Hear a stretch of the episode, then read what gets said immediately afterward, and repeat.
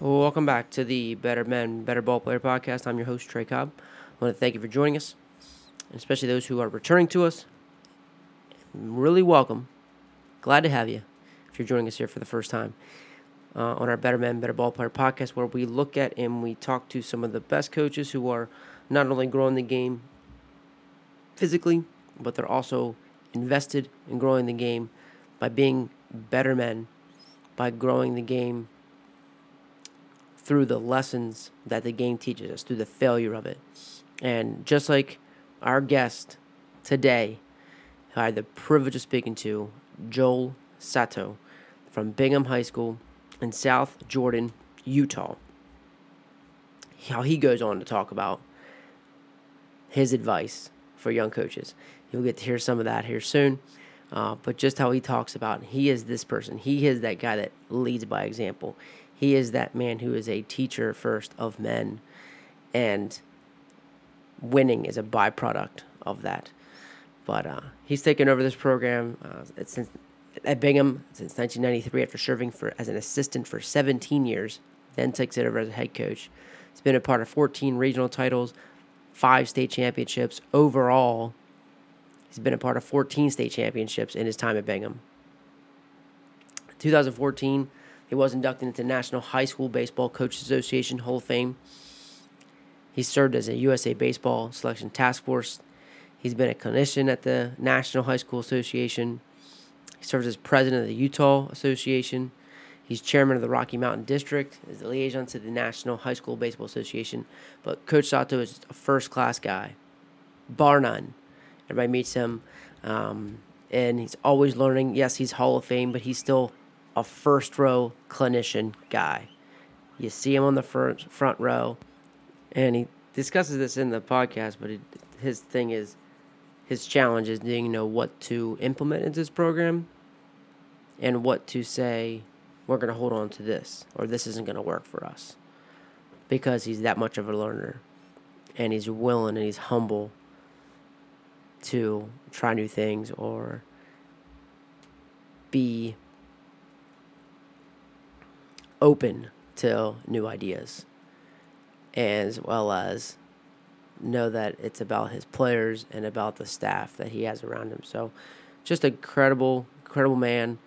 Really privileged to be able to get to know him, spend some time with him, and uh, he really helped me get better today, and and um, hopefully does that for you as well. So without further ado, want to enjoy this conversation because I know I did with Coach Joel Sato, Bingham High School in South Jordan, Utah.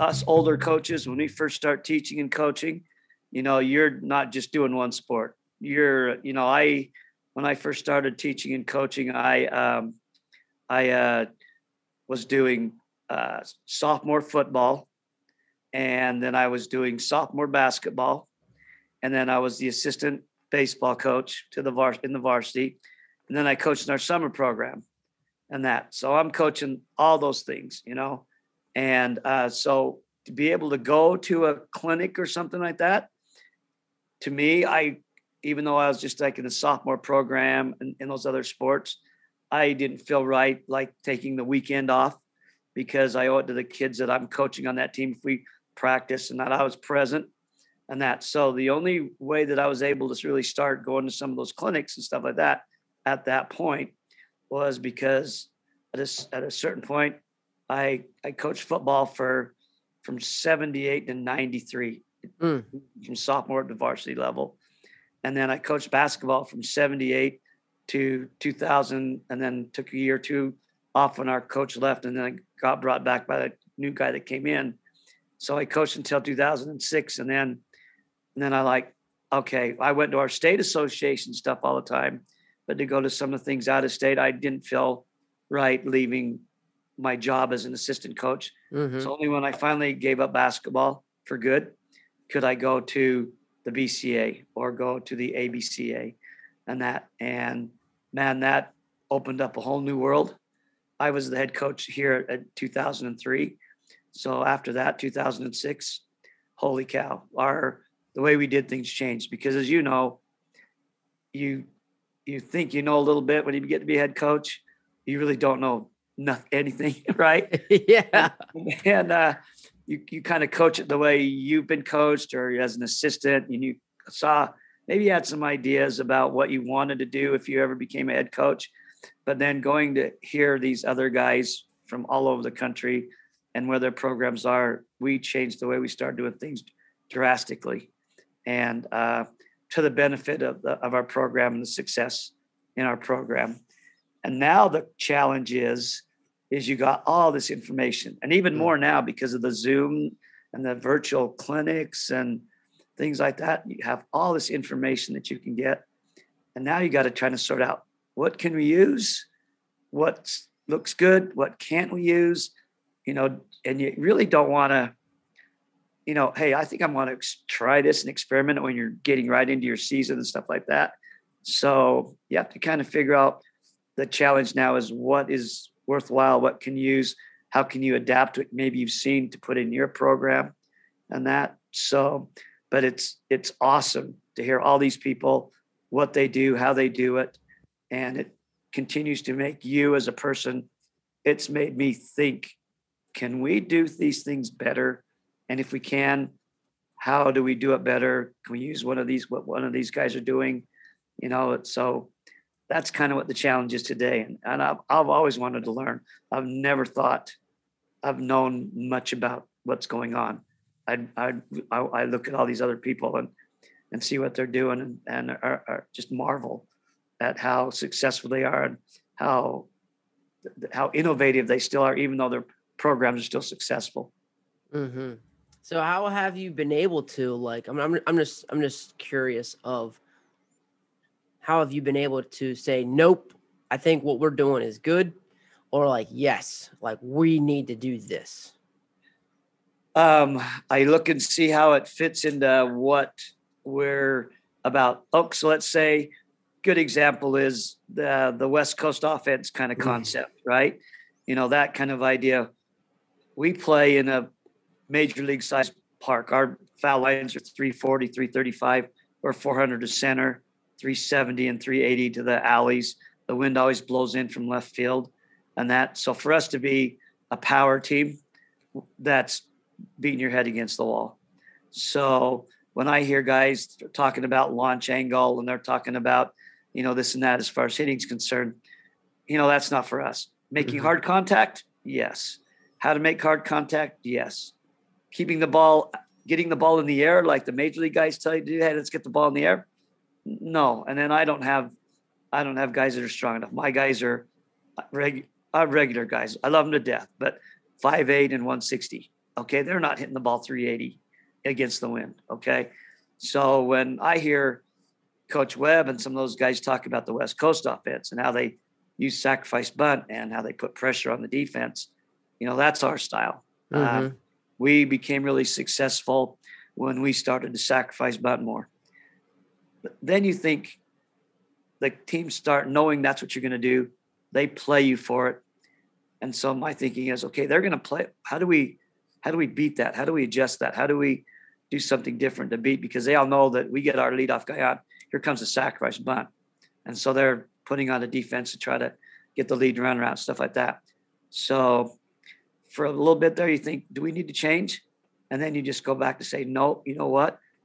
Our offense, every time we get a sacrifice button down the game, we end up scoring runs, whether they know it or not. And so it's there's some things you stick with like that when you see the success that it has carried over the years, even though the other teams all know this is what they're going to do. Mm-hmm. You still do it, and you count on, you know, them to, you count on them to make the mistake, so to speak. You know, you're going to be able to get the button down. Are they still going to be able to field it and throw you out? You know, get get one out. If they don't, now we got two guys on, and we're going to bunt again. okay, so uh, I think you measure it by what is. You take a look at how you've been successful, and even though other people know what you're going to do, you still do it, and you still gain that success. So that's kind of how we do it. If if um, I, I don't know that we've changed we've changed some things mostly you know things we use to change are in the preparation or in the practice phase you know the more competitive drills in the olden days you threw you threw that feel good bp yeah Now, hell, does anybody throw feel good BP except on game day?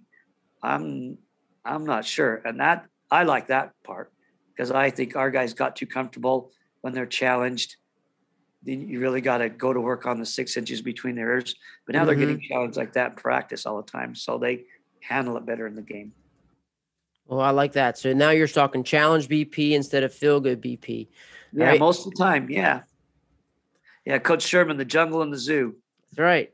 Challenge BP instead of feel good BP. So when, uh, um, so making that change there. So you said, so basically you'll still like the feel good, get your 10 swings kind of like during pregame, but like all your time leading up to that practice wise, you're challenging them at every BP session we're going to try to, or at least we're going to have one or two rounds of what they get is going to be something where they're going to be challenged. It's going to, and we're going to amp that up a little bit more. You know, like right now, we've got winter workout going on with our guys that are returning guys and uh, incoming people that are trying out stuff like that. So a lot of the things we're doing right now are feel good, trying to get some rhythm going. But there's still one day out of the week when we challenge them. You know, we turn up the hack attack and it's it's above 90 velo. And we get in and throw a little bit and it's not knowing what's coming you know you're just gonna you need to try to make hard contact and you know we're not gonna we're gonna you know put that out there to you so that you you know can make those adjustments and start making them now. Let's not wait till you know march 20th when we start playing and have to do it in the first ball game. Yeah. So the idea behind challenging people like that a little bit more. I, I always hear guys talk about you know, we want them to fail. I'm not, I don't know that we want to go that far, but we know if we challenge them, then they know they have to make adjustments. And I think that's going to help them get better. Mm-hmm. Well, I, I also like what you said about challenging the six inches between their ears too, you know? And so how, especially high school kids, you know, like in high, at the high school level, we're always trying to, you know, still the maturity, you know, and kind of growing people up to deal with that adversity. How has the challenge BP and what kind of things do you start teaching to help them get better mentally? Okay, we um, we talk about routines. Mm. You know, hmm. we just like Brian Cain We talk about um, start out saying, okay, hey, you need to be mentally tough. But what is mentally tough? When you're challenged, you need to be mentally tougher. Everybody says that. Well, what is that? You know. So we kind of start out by giving them the big picture. Hey, being mentally tough is being at your best when your best is needed no matter what the circumstances are, whether you feel good or not. Okay, so how do you do that? Well, you've got to slow everything down. You've got to be able to, you know, get a routine in where you can take a deep breath, slow your heart rate down. Okay, slow your breathing down, be able to calm everything down. Try to get it so that you are at a, in a place where you can perform right here, this moment. Don't worry about what happened beforehand. Don't worry about what's going to take place in the future. And then as you do that, you also have to be process oriented. You have to worry about if I get up there and say, I got to get hit, I got to get hit, it ain't happening. I got to throw a strike. I got to throw a strike on this pitch. Probably not going to happen. But you can work on the process. I need to, as a hitter, I need to see the ball clearly. Okay. I need to be on time. As a pitcher, I need to, you know, execute this pitch, you know, that kind of stuff. So we try to get them to slow the game down by getting some type of routine where they take a deep breath, they try to clear their mind of everything, they focus on a focal point, they have one positive process oriented thought that's going to lead them to some success before they either step in the box or toe the rubber to make to make a pitch.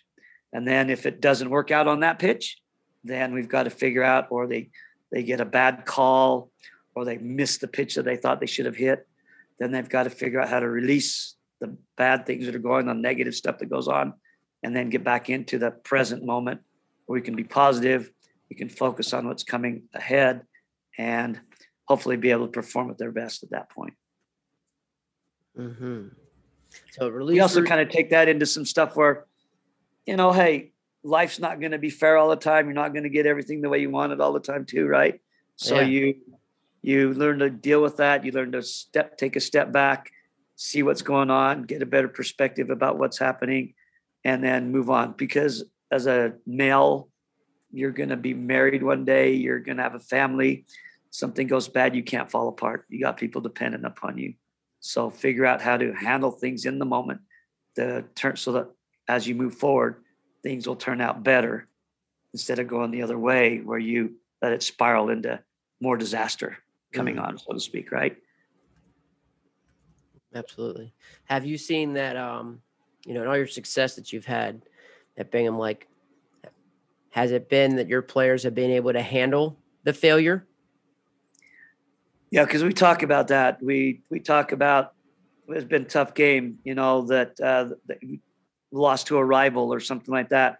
Again, we try to put it in perspective. Um, I can remember when uh, back in one of the years we're playing for the like the league title, and we're playing against uh, one of our rivals, and they've got a guy that runs it up there who ended up playing at Utah and drafted and playing pro ball and stuff. And we we battled him. He shoved it up our butt early, and then we they put in a relief pitcher because they were ahead. We continued to battle back, and that, and then they actually had to bring him back in to close the game out. We have the tying and winning runs on base with one out and our guy hits a line drive and our guys run the wrong way and they hit into a double play and we lose that game which means we're not going to win the league. And after the game our guys are like devastated so to speak and i go hey listen did you battle did you compete and did you give it your best effort all the way through that game?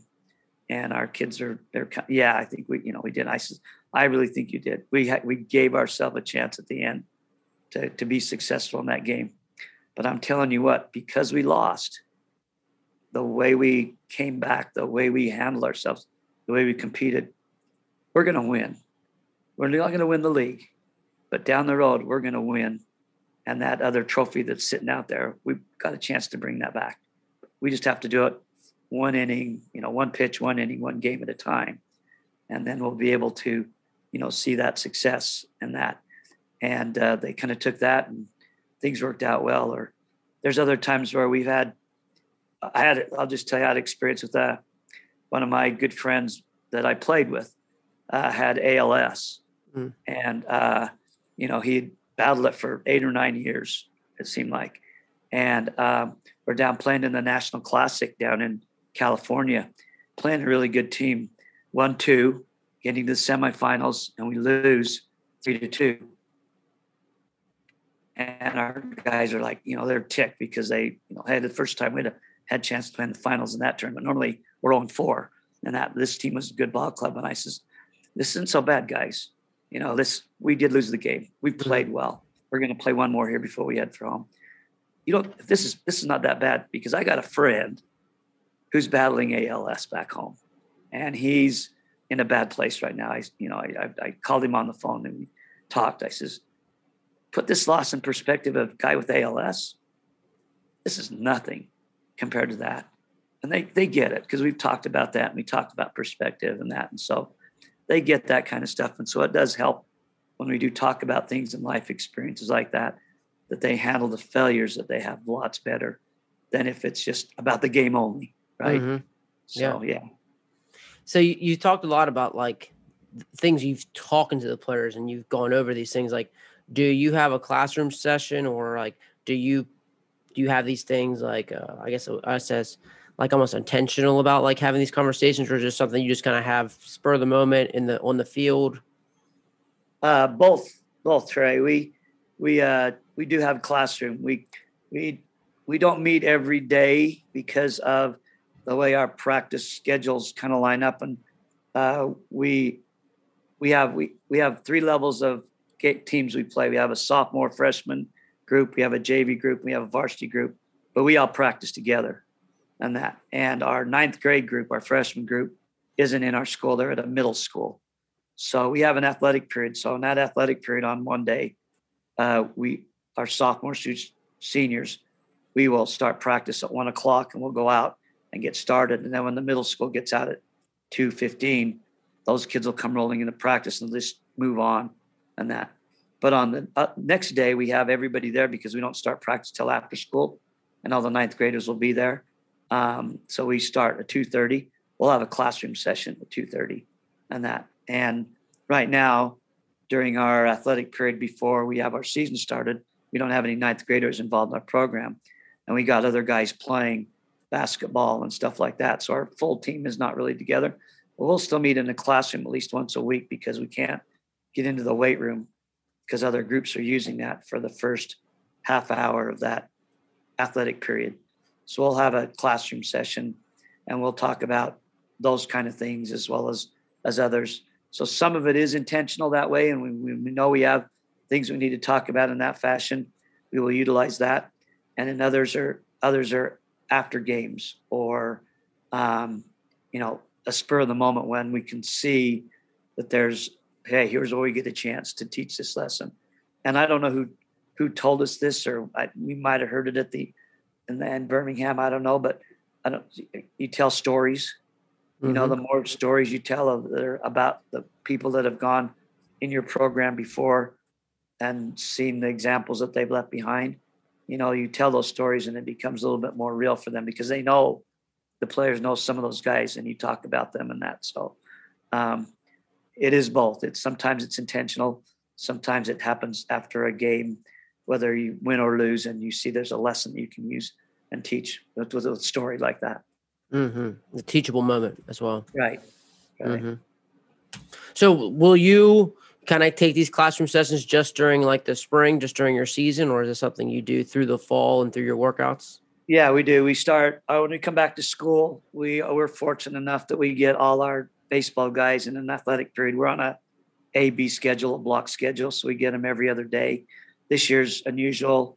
We get them two times a week because Fridays here uh, we have uh, remedial day and stuff like that. Uh, kids aren't in school because of the COVID situation and and that, and gives janitors a time to kind of sanitize the building and stuff. So we'll get our guys on Tuesdays and Thursdays. And uh, like I said, uh, when we can get in the weight room immediately, we'll just go in there and get our workout in so that we don't spend the time after school. But it, and it's actually during certain periods of the year, it's illegal for us to stay after school to do any baseball stuff, mm-hmm. even lifting and stuff like that. Even lifting. Uh, yeah. Yep. Right now, uh, so that was like one of our dead periods was like from November 23rd till January 1st. So during that period of time, we couldn't stay after school. We can't have any chalk talk meetings. We can meet as a classroom and go over some of the um, life lesson kind of things or go over um, some teaching items in that way. Can't do any baseball chalk talk stuff during that time. After January 1st, now we could we could put in we could do some some, you know, put in some defense or. We, but we we don't do that till we have everybody in. There's no sense teaching it twice, so we just do it the one time on that. So, yeah. Yeah, that's really cool. I mean, everybody had, I think, high school wise, it's always it's a challenge. You know, trying to find, you know, when you can work with your guys, and everybody has different different yeah. challenges to meet there. You know, in Maryland, you know, it's a lot different than what it is in Utah as well. So, Yep. It's always funny how the guys, certain guys, you just find ways to help your guys. Yeah, absolutely. Yep, for yeah. sure. We, that's that goes probably. You guys are probably I don't know, probably not as much as here, but right now we're we have to figure out how to deal and get all work done because inside because there's no outside going on. You know, we have had a couple of days here where the weather's been nice, but the, we can't get on our field yet. No, so we have to. It, then when the season starts March 1st, hell, it snowed here as late as April 15th. Mm-hmm. so you have to figure out, okay, we're going to have to be inside. What can we do inside? So actually, when you plan out preseason practices, when you're outside, you like, you do all your, you know, your field stuff defensively and that, right? Uh, cutoffs and relays and those kinds of things. Cause you know, you're going to get a snow day mm-hmm. or something. So you're going to end up practicing inside so when you practice inside, you can do you can work on pickoffs, or you can do like butt, you know, things you can just do because our gym's big enough. We can almost do a full infield and that in there. So we work, we can work on those kind of things on the when we have a snow day after our team's picked and that. So you do have to adjust and try to do some really different things. Oh, for sure. No, and I, and I, I honestly I like to get into that too because I, I think that you know there's a lot. I mean, I'm a Maryland guy. I'm really Northeast guy, so I think there's a lot of people um, that that are still might be looking for that. You know, right now a lot of guys in our area and surrounding are, are in a indoor facility. You see a lot of PBR stuff right now. They're in an indoor facility. Oh, okay. Um, you know, I mean, so for the most part, you know, that that's happening. So I just had Tim Held on as well. I think Oh, you know Coach Held. Yeah. Uh, so Tim, and so we just got into like same thing with in Ohio, like they're they're in inside a good bit. So um, and I thought that was a great conversation. It's real. Um, and I don't know if many people talk about that, but like what like so what kind of like because he gave me like kind of his bread and butter, right? And what they do and kind of how he's kind of figured out, you know, his kind of bread and butter. You know, and you with all your experience, what have you found? And I love how you already said, I know what I'm going to prioritize when I actually get to go outside and then Right. uh, what I can do. But like, what's kind of your bread and butter, maybe practice plan, uh, interesting ways, creative ways that you've done things in the gym to get your guys ready?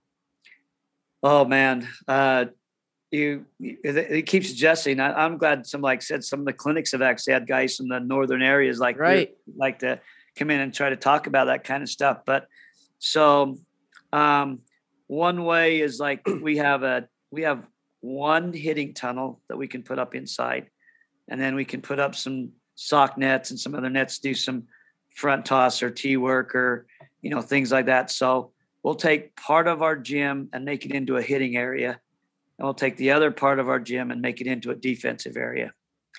And then what we'll do is we'll split our group in one one time you might split it into infielders and outfielders.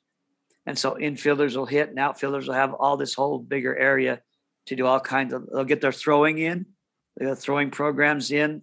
We can't do long toss but we have these nets that hang down so they'll throw it 90 feet into the you know 20 feet up the net you know to try to get their long toss kind of stuff in and so they'll get their throwing program in and then they'll have all the area to do some defensive drills and our, our outfield coach coach summer is phenomenal he'll you know they and he he understands he goes like hey we we can get a lot done because how many fly balls is compared to how many ground balls go into the outfield I Mhm. mean, how many times do they actually?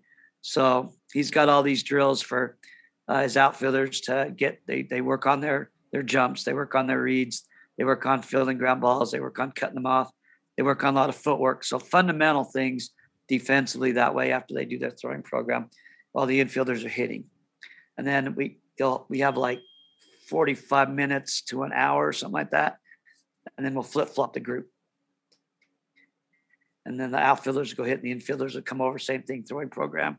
And they've got their individual uh, glove drills, short hop drills. They you can get fungos. They can work in combinations where they've got middle infielders working on double plays and you know things like that. Um, then we usually finish with uh, some type of a team thing where we have a little bit of competition. We can do like a almost we can do like a bunt scrimmage inside.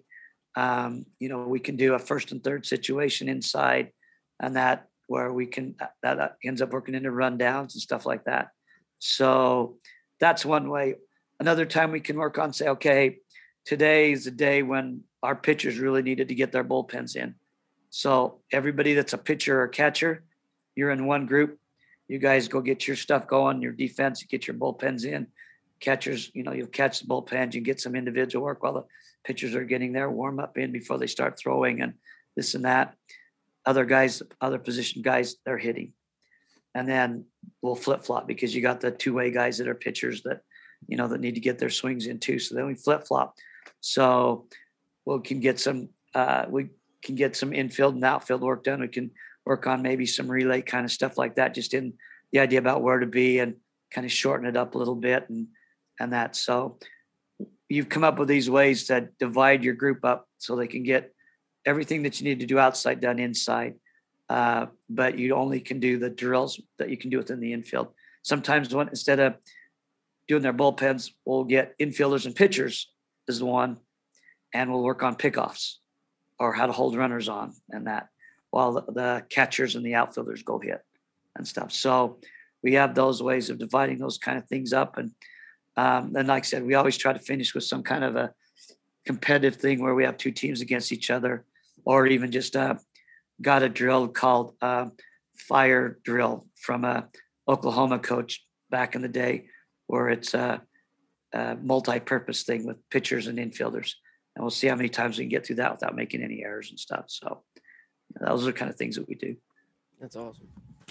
Yeah, I mean, I, think people realize, you know, when you're dealing with the limitations. You know, like I said, another challenge is I think another thing a great coach is to be is to be creative and um, there is definitely some yeah, it's it's never the same. It's not ideal, but you know, you got to make the best out of it. And there's some really cool things you can get out of it. Like you said, uh, the the teaching, the like you mentioned about the your outfield coach and about the the strict fundamentals. And I think uh, that's when you when we play the game in in the Northeast a little different. Like it's not the it's it not that it's robotic, but like right. you do get very uh you know the just the stri- strict fundamentals through it throughout of it because you because when you're inside you're just that's those are the little things you can really handle yep that's correct yeah nothing wrong with that either nothing wrong with those fundamentals teaching those basics and you can get get to the bigger things later on mm-hmm. and even like and it's like speaking of coach webb that's what he's all about too you know there's there's fundamentals you know, there's fundamentals yeah, he was he was he was great to listen to. He's he's no wonder he's he's on top of the list right there as one of the good coaches. Man, yeah, he's incredible. Incredible. Oh man, coach, this is great. Um, so I honestly like just going through so you get outside. So like, you know, and I know you're a teacher, you're a planner. Um, you know, do you kind of shell out the week for your for your practice plans? Do you kind of go uh, daily as needed? Uh, a little bit of both. Do you have like a practice index of things that you do? Like, how do you kind of take us through like your practice planning kind of routine? Okay, it's you. You mentioned a little bit. It's it. Well, I, early in the year right now, we're I when we start, we take a long time for our tryouts. Probably more than anybody else. We we take four or five days. I think everybody else in the state they kind of know who they're going to have. They get trouts done in a day and a half, and then they're ready to go. We could actually, if we we start March first this year, and it's legal to play a game on March eighth, one week after you starting date. Our game, our first game's not till March like nineteenth or eighteenth. I wait as long as humanly possible to try to schedule that first game because I really don't want to go into a game very, you know, unprepared. And I don't want to have those new kids into the program going into the game and trying to learn everything on the fly, you know, like that. So, yes, we will intentionally early in the season like that before we play any games have it written out here's what we're going to do now the players don't know all that but we do as a staff sure we're going to do these we're going to cover this kind of deep team defense you know these kind of individual things and we're just going to work our way into um, so that we have the basic stuff down before we get to that first ball game. Uh, I don't know. We don't need five bunt coverages for the first game. We need to field one and get a guy out at first base. You know, uh, first and third situation. We need we need to be able to throw the ball through to second base, or we need to be able to make sure we hold the runner at third. You know, type of deal. We need to know where to throw the ball and cut off and relay. So we're going to put in the very basic kinds of things offensively too. We're going to work on sacrifice bunt. We're going to work on a little bit hit and run. We're going to work on, you know, how to run the bases properly, you know, uh, leads, you know, basic fundamental things offensively that we're going to need to do. Um, as we get into the preseason and games, we'll always review the basic things, hopefully something once a week type of thing. In other words, we're going to go over our basic bunt defense at least once a week on that at some point we're going to try to make sure we go over, you know, pickoffs and holding runners on in either uh, an individual situation or a you know a combination group situation, and that. Um, then as we get into games, if we see something that we're not doing very well, instead of going with the game plan, we'll adjust and say, yeah, we need to go back and redo this. We're not handling that very well. We don't understand. We didn't explain it very well the first time something like that. We'll we'll take we'll do that. We'll take advantage, and then we'll also implement some things that we couldn't do in the first ten days of practice. We'll are gonna but we'll start adding those things in. So, um, you know, the first and third situation offensively, you know, we'll we won't put it in early, but pretty soon after the first game, we're going to put in the lefty pitcher, lefty first baseman kind of thing, and you know, we're going to leave the runner off third and get the guy picked at first and score the runner, a third kind of deal, right? So, um, it early in the year planned out here's what we need to cover before we get to this point, this first game. As the game start, then it's a little bit more adjustable to what we're doing well. We don't need to practice as much. We need to practice what we're not doing well, implement a couple new things here and there. Mm-hmm. So you said that you, and then speaking of practice, so then you've got all your fresh, you've got all three of your teams taken together. Does right. that still happen during the season as your games gets get rolling? It does. We don't. Uh, so when we do have athletic period, we can we can get uh, about an hour, hour and fifteen minutes of practice time in before JV game, sophomore games. They have to leave to go, or they're held on our field. Yeah, so we'll still get some game time in. And uh, holy cow, we we got schooled a little bit this fall and this summer. I had a Coach Savage team from Reno come out and uh, they show up at the ballpark.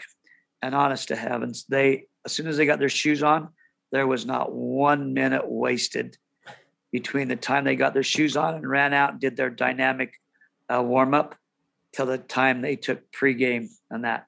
I watched that thing go off like clockwork. They came to our field. We played them in a three game series and twice. Then they came and played some other teams at our field in a little tournament deal. And I was like, okay, we're wasting some time before the game. We're going we're going to be able to practice. We take all our guys to the varsity game too, soft freshmen, sophomores, etc.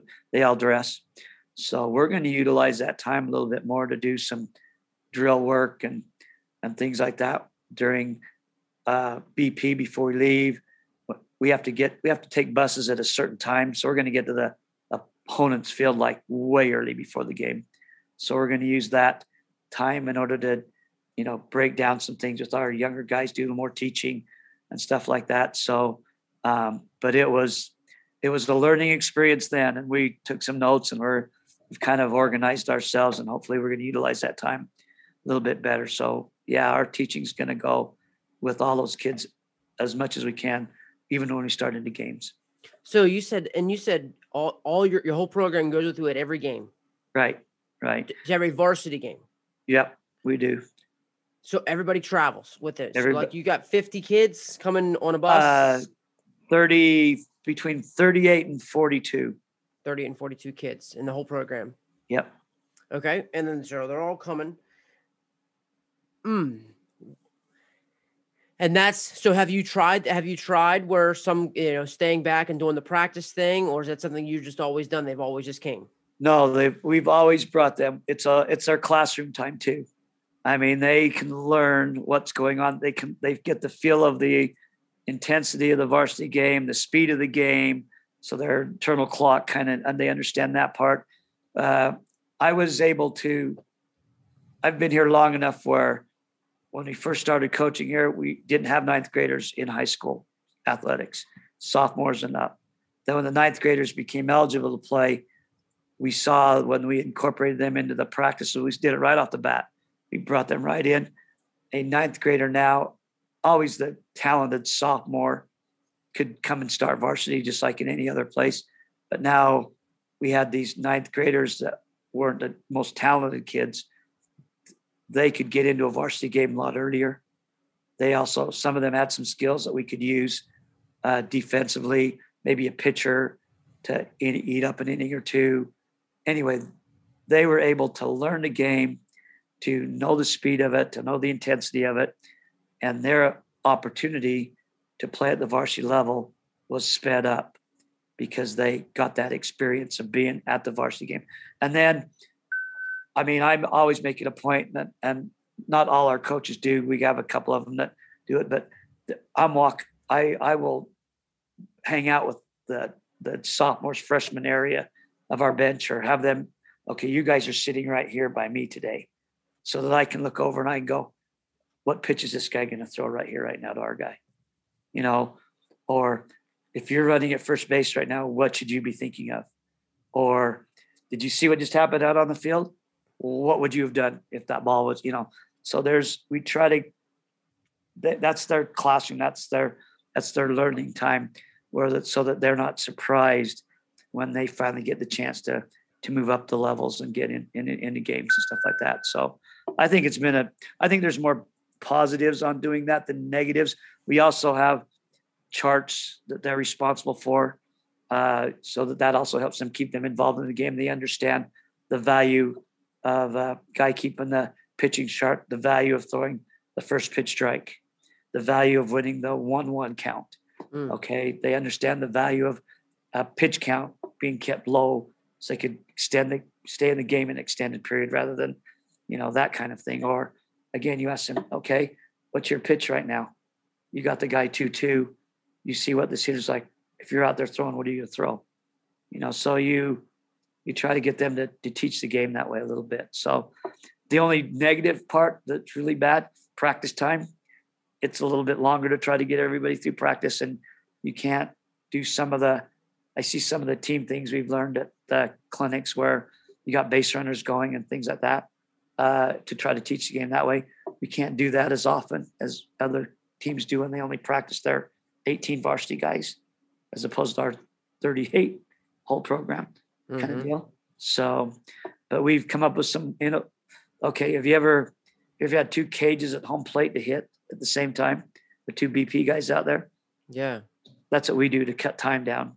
Of BP. just having, yeah, instead of having just one cage at home plate and have to circle all 38 through, we have two cages at home plate that we hit from and two guys throwing on the on the field at the Mhm. same time. So Mhm. come up with ways to do that too. Oh yeah, yeah, that's great. So uh, yeah, because I'm just I'm just curious. Like I'm I guess I'm just wondering about like uh, you guys play three like guess three or four times a week.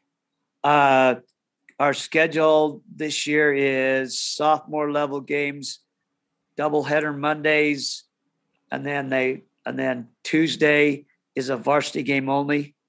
Wednesday is a varsity game only. We play in three game sets too. We play the same team three times in a row. Uh, so Wednesday varsity. Thursday is a sophomore JV doubleheader. So softs play, our JVs play first and softs play after. Friday is varsity only, and then Saturday is a JV doubleheader. Okay. So because I'm just thinking of like like this sophomore guy who's a sophomore on the soft team is what you're saying, Okay. right? Right? All right. And so if he plays on Tuesdays, what you said, right?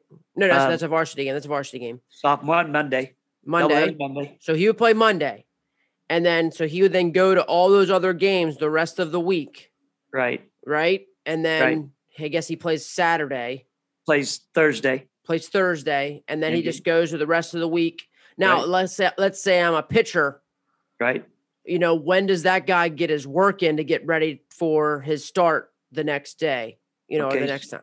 So sophomore pitcher uh, starter on Monday. Yeah. So he'll uh, Monday get his game. Tuesday comes to the varsity game. Sometime during BP uh, or even in during a pregame time period, he might get his band work in. He'll get it. Maybe we have to, we have him throw. He'll get his throwing program in. Uh, Wednesday, um, he's probably gonna. He probably won't do much anything on the mound again. Just get his throwing program in and get his band work in. Mm-hmm. Thursday, he's there's a game going on. He'll probably either before the game starts or maybe during the JV game or something like that. He'll get his mound work in, a bullpen Okay. Short work, maybe just it's short work. It's 45 foot flat ground work. He might get that in. Friday, he'll come out, he'll throw, uh, get his long toss in. Saturday, he'll get his mound work in. He'll get his 25, 30 pitches from the bump during the JV game to get ready for his start on Monday. So Okay. our pitching guys got all that stuff lined out. That's that day by day they're given. Here's what you need to do today. Right. You know, and then after they get in the routine, they're they're able to kind of do it on their own. So as a staff, so like all your staff is be able or they're able to be there and like they're they're be they're able to be there early because like what you're saying like pr- this all happens during pregame. You know, like sometimes like so the majority of like I guess your stuff when you get well I could say during the season Right. all your teaching is a lot of times happening at pregame. Right. Pre-game or those short practices before the JV sophomore games on Monday, Thursdays. Yeah. Oh, that's right. During On your athletic period, like your Yeah. hour, hour and a half. And then on, or on Saturdays too. We'll if our our JV game stuff like that start at eleven, so we'll have those guys come at nine, and we'll get a little bit of work in before again review something real quick we should we should know we don't have to do you know we don't have to do a half hour of reps we should only be able to have to do 10 or 15 minutes of reps if we need to on a on a defensive drill or or something like that yeah mm-hmm. Yeah, because I, I, just think like high school is such a unique animal, you know, yeah. because you go from playing your summer ball and you go from playing different things, you know, but like when you put in the schedule, you know, and then trying to run a certain program, how you do things, and just the the schedule of things, it's just it's just so unique, you know. And you think right. of just like that, like, and then as a program, we believe everybody should be there. We believe you're just going to come to the game and you're going to learn the game. Right. Um, you know so we have these pre-game routines and right. um i'm sure it also like i'm even thinking of like you got to have some pretty like flexible staff members especially because i mean i'm not sure how, how, how early your games start you know but in maryland we're starting at 445 nobody's got lights yeah you know i mean right. so it, it takes a very unique schedule you, right. or you got to have a teacher and not every you know not everybody's a, a teacher right um so like how you know how flexible is your staff you know, or is it or is it something you just kind of teach during the preseason? Say, hey, here's what's going to happen come game pregame. Right, right. Uh, our our stat we well, I'm lucky. We got some great. We got I've got one, two, three. I've got three other former head coaches on my staff. Wow. I have uh, one, two, three ex players that are on our staff that know how we do things. They've been through it, right? In the culture. Yeah, and that, and so um, uh, one, two, three, three of them are teachers, mm. and that. So they're at our school here. So they, so there's four of us here at our school. So our we're all able to get out at the same time. The other couple of guys have to sacrifice their conference period at the end of the day sometimes to be able to come out to practice and that, but they do. I have uh, one coach that's just retired from teaching a couple of years ago, so he's freed up. So he's up. he's there all the time. Um, our one of our pitching coaches, uh, his passion is baseball. So and he's uh he's a human resource, kind of the plant manager where he works at. So he makes his own hours come springtime. Mm-hmm. So he never misses a practice, never misses a minute of any of the games or anything like that. Um, one of the other coaches actually teaches another high school. He's one of the other head coaches. He was the head coach at that school. Great man, great coach, Coach Harrington. But he will. It's all. It's a ten minute drive across the valley. So he's got it arranged at his school that when he gets out, he gets here. He gets here a little bit later, but but we cover for him. And when he gets here, he's just awesome. Mm-hmm. And then I, then the other one's one of my ex players again is he's a manager of his business too. So now, and he's only been on staff for like three years now, but he manages his schedule during baseball season to show up all the time. So mm-hmm. um, typically, then if if it's a varsity game, we can those guys can do a lot of teaching. Our games start at three thirty, and we don't have lights either. So if it's a home game, we'll uh, we'll get early BP, kind of like the pro guys, early BP guys that like POs and and uh, JV sophomore guys, and so they'll get a round of BP in first 35 to 40 minutes on that. Then we bring varsity guys out for BP while varsity guys are taking BP. We got fungos going on in the infield. We've got fly balls being hit to the outfielders. So our infield and outfield coaches are working with technique. Our pitching coaches got our younger guys like said doing their throwing programs, and uh, if they need bullpen work, they're getting bullpen work in. And then, like you said, now as soon as BP's over, it's probably going to be about 240, 245. And then all the varsity guys will get in their throwing programs and um, all the defensive work should be done. And uh, some of the younger pitchers, though, if they still need to do some bullpen work or stuff like that, they'll do it now from 245 till game time 330 and that so we take the infield outfield stuff starts at three for us at home team visitors at 310 and then into the varsity game so all that time period from one o'clock on you've got we've got a couple hours there where we you know, we're going to do a lot of teaching and they'll get their reps in uh, defensively hitting bullpens, etc. Mm. Yeah, you got a walled machine there, coach. trying, trying to. Like I said, now we learned from Coach Savage from Reno. Oh my gosh, we're wasting. There's some time we've been wasting out here. We need to do a better job. I forget where I, I uh, somebody else had mentioned to me about Coach Savage, and I've had the pleasure of meeting him. But I, someone else had been, told me the same thing. Just uh, extremely impressed, detail oriented, and just how they went about their business. Uh, I heard I other him and Coach Roof are good buddies. Maybe that's exactly who it was. Yeah. Maybe that's exactly who it was. Yeah. Oh yeah. Okay. Wow. So yeah, I, I was just it, it's it's you know even f- to think that your game started at three thirty, you know, and and got you've got oh, a great staff, you know, being able to yeah. do that. It's just yeah, that's really fortunate, and I guarantee that's why you're able to do the things you do, and and because even for me, I'm thinking, wow, you know, like it, kids aren't really having the practice time. They're just kind of they're learning, but they're doing so much pregame stuff, and all your staff's there. They're doing it. They're getting yep. just as good at work though. Um, what you're saying, so it's really cool. Like I said, it's uh, high school, man. It's such a unique setting. It's such a unique. It's uh, the, the different challenges and the way you have to um, just manage all those little intricacies of the schedule and uh, what right. works for your program. It's pretty cool. Yep, it's it, and it's it the, the if you could just coach and do that kind of stuff, it'd be really nice. But then they throw on top of you all the paperwork. Yeah, as, a head, as, a head, coach, oh my gosh! But I, I shouldn't complain. I, well, like I said, our guys on staff, they've been so loyal. They've been so great. They they they're such good men too, mm. and they treat our players with you know so well. And they they our kids learn such great lessons from them. I, you know, I'm the luckiest guy in the world. I I wouldn't trade those guys for anybody. Yeah, I mean, you got such a big, a big staff. You know, like is that something that's just kind of grown over time, like grown as you've kind of grown the program and the success you've had over time? And then how have you been able to manage that? How have you kind of, you know, I mean, really, I'm sure you're kind of coaching the coaches now as big as it is, or knowing kind of like, hey, here's our way, but you know, managing managing that. Yeah. Uh, so when I first started coaching as as the assistant we only had, like said, 10th through 12th grade. We just basically played JVs and varsities. Uh, two of us, you know, Coach Bevan and I, that was my mentor, uh, baseball wise, and that.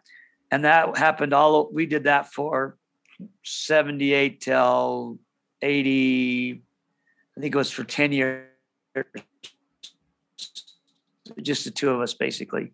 And then uh, we added one one gentleman, uh, Coach Rasmussen, uh, who, who taught here uh, for 30 years and coached here for 30 years. He was our girls basketball coach and also a baseball coach with us.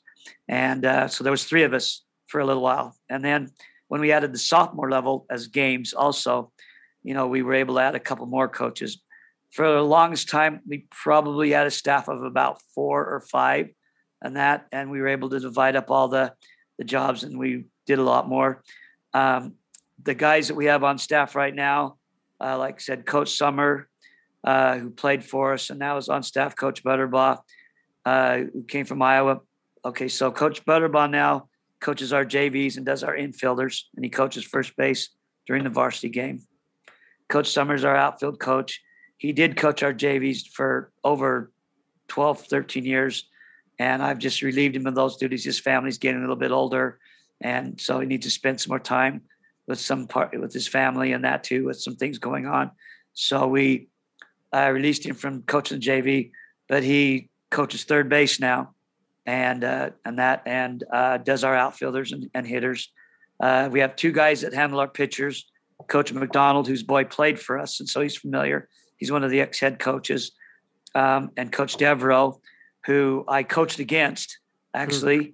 and that. But uh, Coach McDonald is familiar with our program, like you said, because his boy played. Coach Devereaux is known about our program. We played against him. Uh, those two guys handle our pitchers at all levels and that. And uh, so, like Coach Devereaux will call pitches during the varsity and JV games. Coach McDonald to do it during the soft games. Coach McDonald will be in the bullpen during the varsity games. Coach Devereaux will be in the dugout.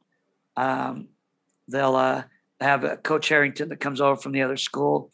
He uh, helps with our outfielders and, and our hitters. Uh, so then Coach Butterbaugh, Coach the JV, he'll have Coach Harrington coach third base during the JV games. And our other our catching coach, Coach Stoker, who played for us, he'll coach first base during the JV games. And Coach Stoker's our sophomore coach, and he'll coach third base during his game. And our other uh, volunteer guy, Coach Maynard, will coach first base during those things. So we all have responsibilities. And you know what? Um, they know how it works. But I think one of the things that that I've and I, I think other people do, obviously other people do it, but I've given them like these responsibilities. You know, Coach Butterbaugh, you got the infielders now. You know, they're yours, and that. And Coach Summer, you've got the outfielders, and Bill, you and Brandon, you guys got the pitchers, and uh, you know Scott, you've got the outfielders, and Coach Harrington, Coach Maynard will help you. Bo, you got the catchers, okay, and those guys have just and I they're you they're yours. Take some ownership, and they have, and like you know, uh, Coach Butterbaugh, who really wasn't an infield guy before, but I'm telling you what, he is. I think he's seen everything that uh, Kai and Tucker put out mm. on that infield U stuff, and and he's gone back through all the ABCA stuff, and he's come up. He's done some phenomenal drills, and and there he's done a great job in coaching them. Like I said, Coach Summer could coach outfield anywhere from our level to, to D1 level, and um, but those guys, you give them that responsibility, and man, they just taken it and run with it. And I, I, I get a lot of credit for the wins, but I don't do anything.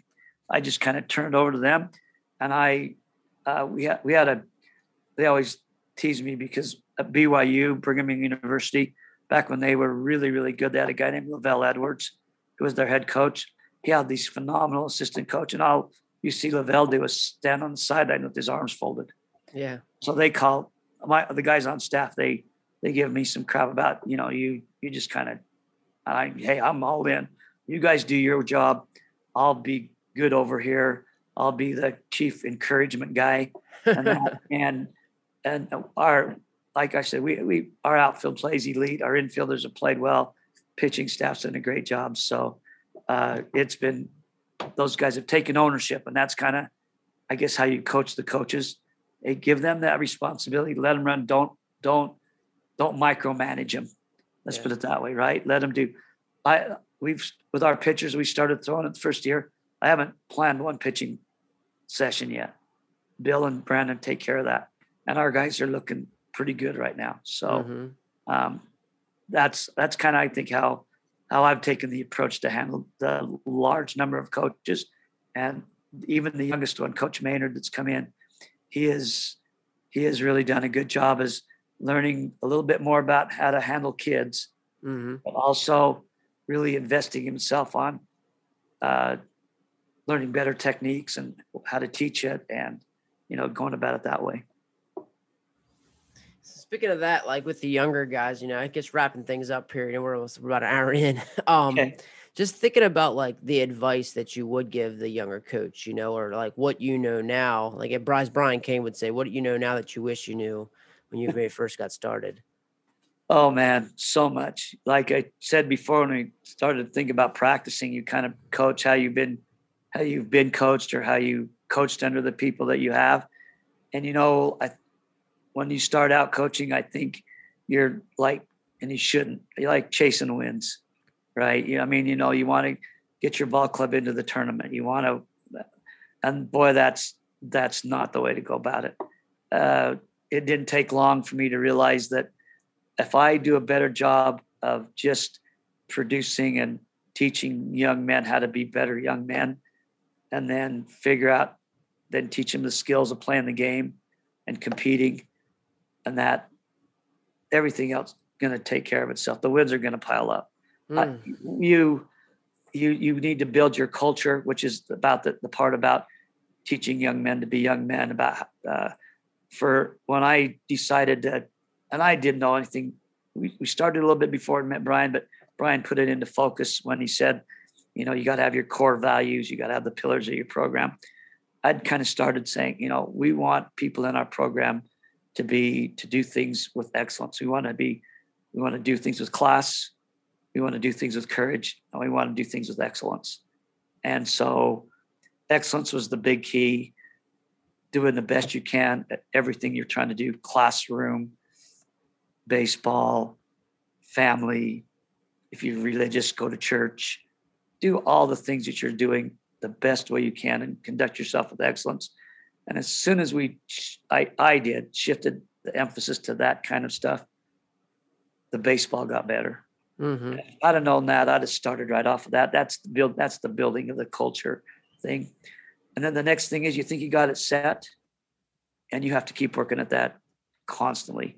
It's it's it's always changing. It's always going to be moving in a direction. You have to keep your uh, I don't know what not you don't want to keep your thumb on it, but you have to keep an eye on it to make sure it's going in the right direction and you have to adapt and change. You can't you football coaches could grab a kid's face mask 15 years ago and rattle his chain a little bit to get him going. You do that now, you're going to get fired, right? You've got to, if you we want to teach a kid to be tougher, we can't get in his face and yell at him. You've got to come up with other ways to try to help them learn how to toughen up in in our in our area used to be farm boys and miners working in, working in a copper mine. Now it's all, you know, business people, doctors, lawyers, upper middle class, upper class people who don't get their hands dirty. Mm. Yet we got to go out and compete and be tough. Right. So we got to figure out different ways to to do that. So if I'd have known the part about about building the culture, building young men first rather than chasing wins, that's what I would tell a young head coach to do. And as we bring those younger coaches into our program, the first thing is is you know treat the guys the right way, you know teach them the right way to do things, uh, off the field and on the field. Be a good example on that, and uh, you know you'll learn the skills later. We'll help you learn the techniques. We'll help you learn the mechanics. But you need to be a good example and uh, treat these young men, help them be, grow as young men first, and uh, everything else will take care of itself. Yeah, that was that's amazing. That was that was uh well worth that over uh, over an hour we just spent. Oh my goodness, that was awesome. Um, I guess, I guess, I guess one thing because it's culture, you know, and some people just don't know how to start that, you know, and some people just don't know how to get into this core covenants, you know, like we just talk about with excellence, being courageous. Those are phenomenal. And I would imagine that everybody in your program knows what they they are. Yep. So how how what have you found like the best way that you said to teach the to teach that? You know, you are a, a teacher, a great teacher, right. planner. How do you go about teaching something when someone would say, "Well, they did, they don't they might not know how." Yeah. Well, you have to you introduce it to them. Okay, you, uh, here's the direction we want to go, and you have to do it differently sometimes too. Like you could lay them out how you want them to, and probably, well, maybe not. I just think you can lay them out what you think you want the direction to go, but then you have to have the buy-in and you have to have the kids do it. So we've done it in a couple of different ways. We've um, we've allowed them to take some ownership over what they think some of the core values should be. Um, this year, for example, they want to come up with a word that characterize what they want people to see within our program. So we're going to do a little exercise here, probably this week, where all the guys that are returning, um, they're going to, each of them are going to come with this word that they're going to say, this is what we want our, if people watch us play, if people see our program, this is what we want them to see our program represents, okay, or what it, what our program is about. And then they're going to have to pre- say that word or present it. Then they're going to have to defend it and then um, then we're going to get so we're going to get 28 maybe 28 different words you know and then we're going to vote on them okay? And as they hear each other defend it not all of them are going to get votes. And so eventually we're going to just pare it down to where we get to two or three and then they've got to defend those or other people are going to have to defend their word or whatever. We're going to end up coming up with one word. It's a kind of a Jon Gordon exercise so yeah. he's done before right? And so that's that's one way you get them to start building an idea about what they want the culture of the program to be like. If you already have some core values and or some pillars of the program, for example, ours are ours is a T E A M with a little X in the middle between the E and the A. So T is for tradition because we've had this baseball program going around since 1933. E is for excellence. The little X between the E and the A is like a time signal in a math So that's like synergy is what we do. Then we have A for attitude, and then M is something we have around here because we're the Bingham Miners. It's called Miner Magic. And we've had them break into groups and take one of those core values and then they have to present on it. This is what it means to us. This is what it means to our team this year. This is how tradition fits into our baseball program. This is how excellence does, etc. So we've done things like that so that they know what it is and then they get to put their spin on they get to put in what it's supposed to look like to other people outside the program and that. And then we're gonna you know we're gonna put it on our our jerseys we're gonna put it on our t-shirts so that they know. And then there's signs up in our clubhouse about you know about excellence you know or about attitude is a decision uh, you know about what Miner Magic is it, which is something that's right up above the door that's the last thing they touch before they go out, um, things like that. So there are there are things to remind them, but we also use those classroom sessions to also talk about here's what it is, and then tell again tell a story about a kid that shows what this attitude's supposed to be like or what it means to be excellent in this area, what it looks like. And what you're talking there is like the continuation, like, okay, here's how we started, and here's how it need you need to breathe life into it right throughout the year. Right. Correct. Yep. And then they take ownership of it. And then they, it's up to them to pass it down.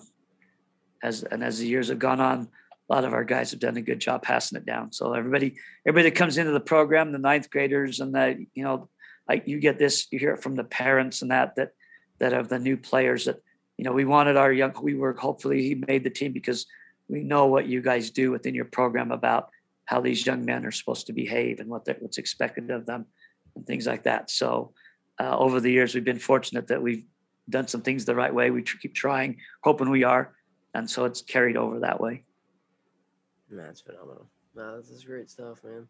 And uh, again, another very unique thing about high school sports too, you know, and people try, and I know people do it the best they can, you know, outside during the summer, uh, you know, travel uh, and different things like that. But there's to be able to run a program, the continuous time, having the schedule, building those things into your program, you know, it's again another unique thing about a high school program. Yep.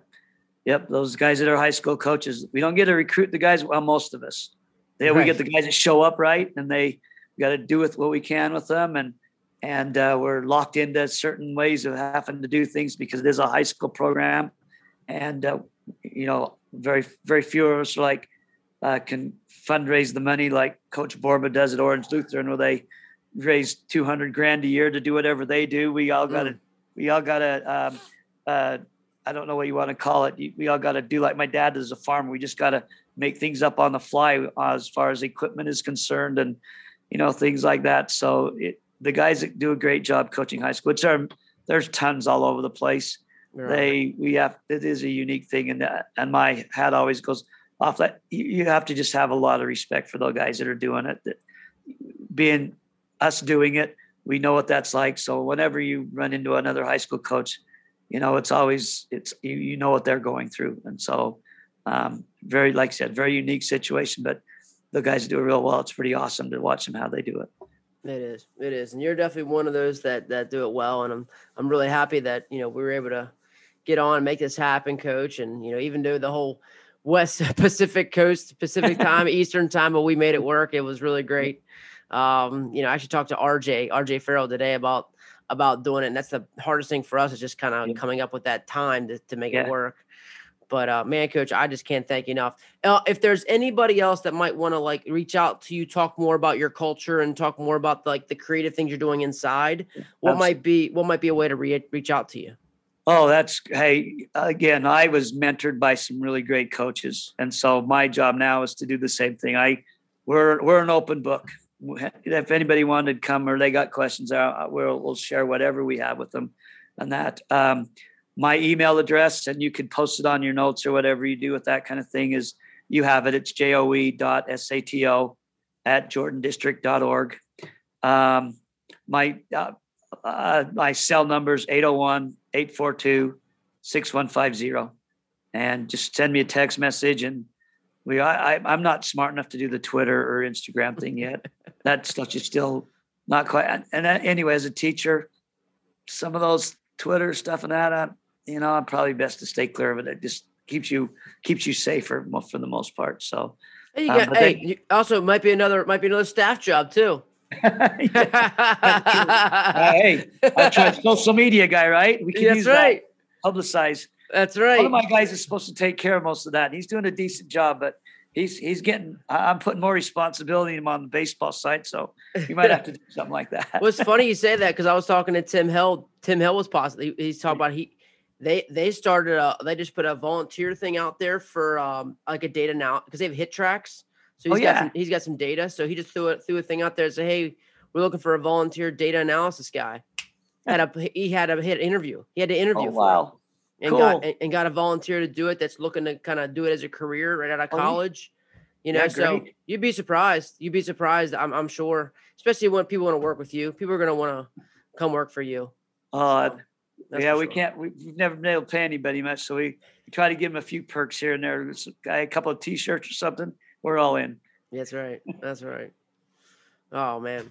Well, coach, it's been fantastic. Again, I, I knew it would be, you know, especially after Alabama talk, and I couldn't wait. And I, I will definitely be uh, be in contact, uh, you know, for sure in the future. I can't wait to our next time. Great. It's been a pleasure. It's really humbling to be. I saw. I looked back and saw the people that you've had through this thing.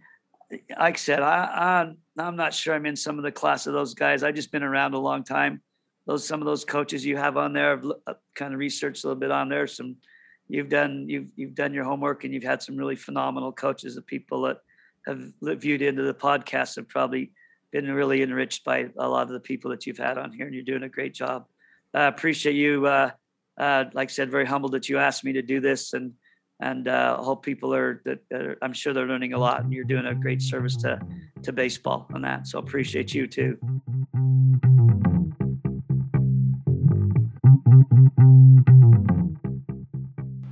Coach Joe Sato just killing it. Great, some great stuff just from really even just finishing it strong there with his culture. I mean, we finish on a high note as he goes and talks about his culture and creating and breathing life into the kind of people that they want their program to be about. We breathe life in that and, and really it finished it up in conversation on a, on a strong point um, really kind of bookending really the conversation. We kind of started with the mental stuff, and um, and he finished it about. Also finished it, wrapped it back around with creating good young men and how the wins become a byproduct of that, and the wins just fall into place, and that baseball became better as they focused on their culture and being excellent and courageous.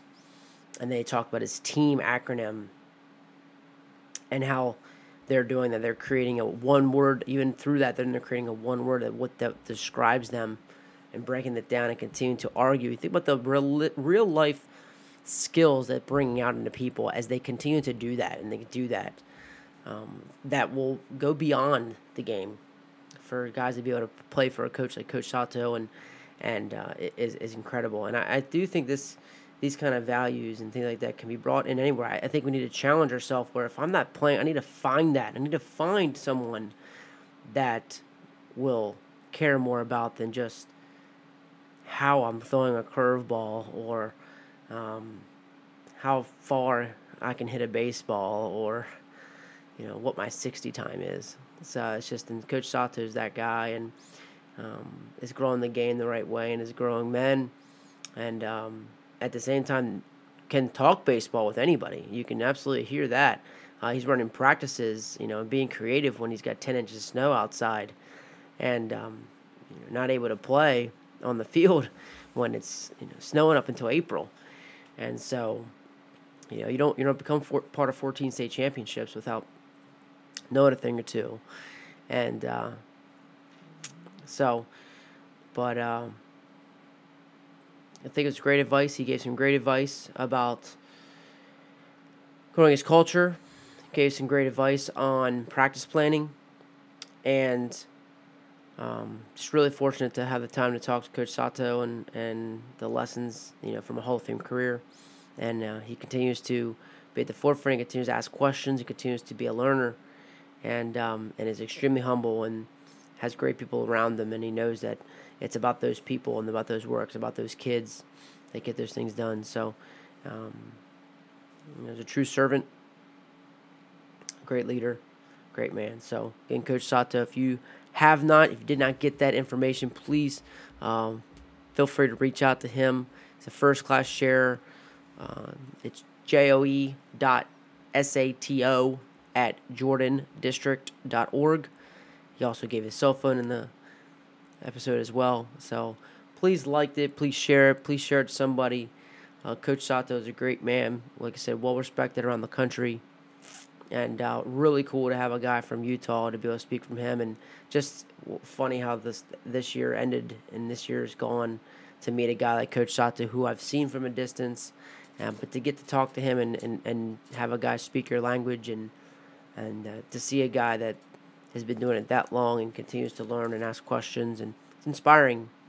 It's inspiring and uh, it's great to hear, great to see, and, and uh, it's a great thing for our game, great thing for our kids. So, great thing for the next generation. So, please continue to like, share the podcast, and uh, if there's anybody that you think that is part of this community, a part of the growing the game the right way, and and all the great things that our game shows people beyond the lines, please reach out to me at bettermenbetterballplayers Men, Better Ball Players at gmail.com. DM me on Twitter at Coach3 Cobb or BMBB Podcast on Instagram and Twitter. Be happy to reach out to him. Love to get him on the show, touch base, just talk some baseball see how we can help and keep growing the game. So, until next time, keep getting better.